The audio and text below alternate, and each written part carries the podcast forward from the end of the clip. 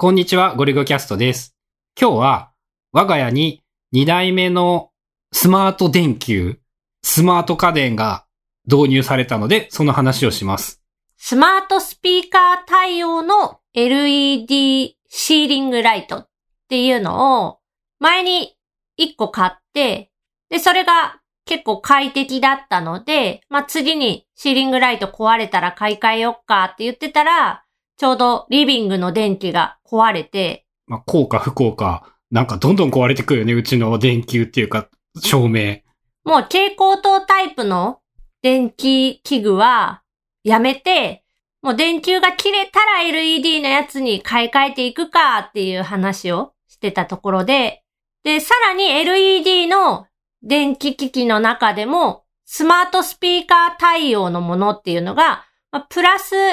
2、3000円まあ、だいたい1万円で買えたっていうイメージ？その製品1個が。だ普通の電気器具よりかは高くなるんだけど、スマートスピーカーに話しかければ明るさを変えられたりとか、あとは専用のアプリを使えば指定した時間にオンオフができるとか、そういうのが結構便利で。2台目を買いました。で、2台にすると、同時コントロールみたいなのがいろいろできるようになったのが便利だったね。今まで、まあ、その Google ホームで Google に話しかけて、キッチンの電気消してとかって言ってたんだけど、キッチンとリビングの電気を消してっていうので、ちゃんと対応してくれるし、あと Google のルーチン設定っていうもので、おはようって言ったら、玄関の電気を消して、キッチンとリビングの電気をつける。お休みって言ったら、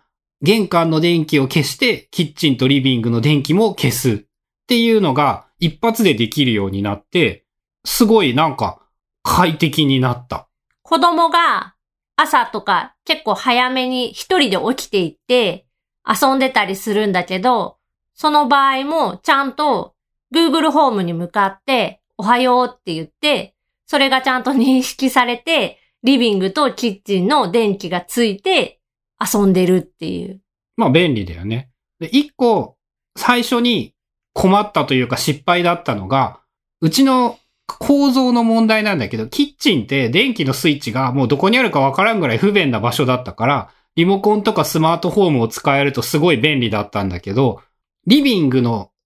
電気のスイッチっていうのが、こう、俺無意識に触ってしまうぐらい、こう、生活の動線にうまいこと溶け込んでいた場所で、電気を消すという行為を無意識で手でやってしま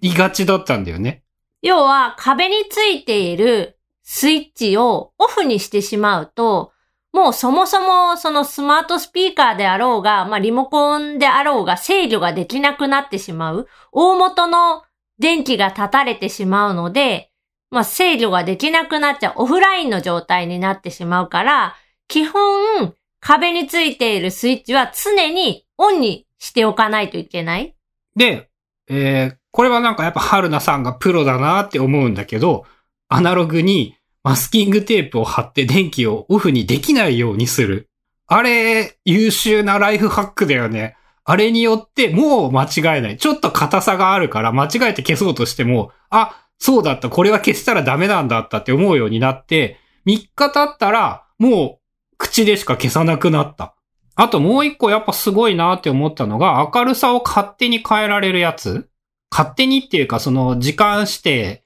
しておくと、照明の輝度を変えるっていうのが、買った電球のアイリス大山アプリで設定ができるんだよね。で、それをやっておくと、その夜暗くなった時に自動的に明るさをその60%に落とすとかっていうのができるんだけど、子供が寝る時間にそれをオンにするっていうことをやれば、こう寝る時間タイマー的にも使えるし、まあ夜に眩しすぎるのはそもそも睡眠のために良くないとか言われてるので、そういう意味でも、その意識しずに勝手に暗くなってくれているっていうのは結構便利なこと多いんじゃないかなと思って、いろんな部屋に導入したい。今後は導入していきたいとやっぱ思う。スマートスピーカーでも明るさの調整自体はできるんだけど、そのルーティーンというか、何時になったらこうするみたいなのとか、日の出日の入りの時刻に合わせてオンするとかオフするみたいなのは、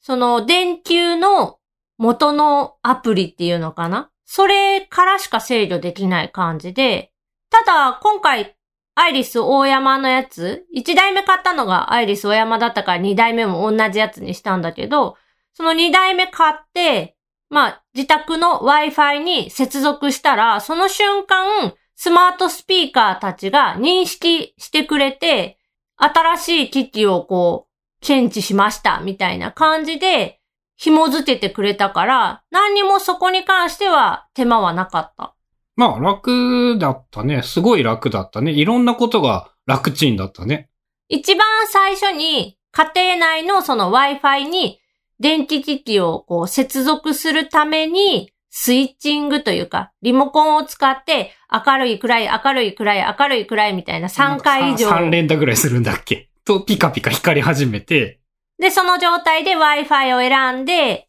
パスワードを入れる。で、それすると繋がるっていう。もうそれだけかな、最初にやって。まあ、総合的に、言うて1万円の証明っていうとやっぱ高いんだけど、理論的には3年から5年ぐらい、もう電球交換という行為が必要にならなくなって、で、物自体も軽くて安定して、まあ言ったら、照明、蛍光灯なんて割れるけど、LED は仮に何か災害で落下したとしても多分蛍光灯よりはダメージ少ないよね。ダメージっていうか被害、危険度。まあダメな時はどうせダメなんだけど、管理の手間がすごい減って楽になるのと、スマートスピーカーついてない LED ライトならコスパ的にも3年5年使ったら蛍光灯タイプをずっと交換し続けるよりも安くなりそうな計算にはなったので、これはなんか QOL が上がる的な家電だよね。ということで今日はスマートスピーカー対応のシーリングライト2個目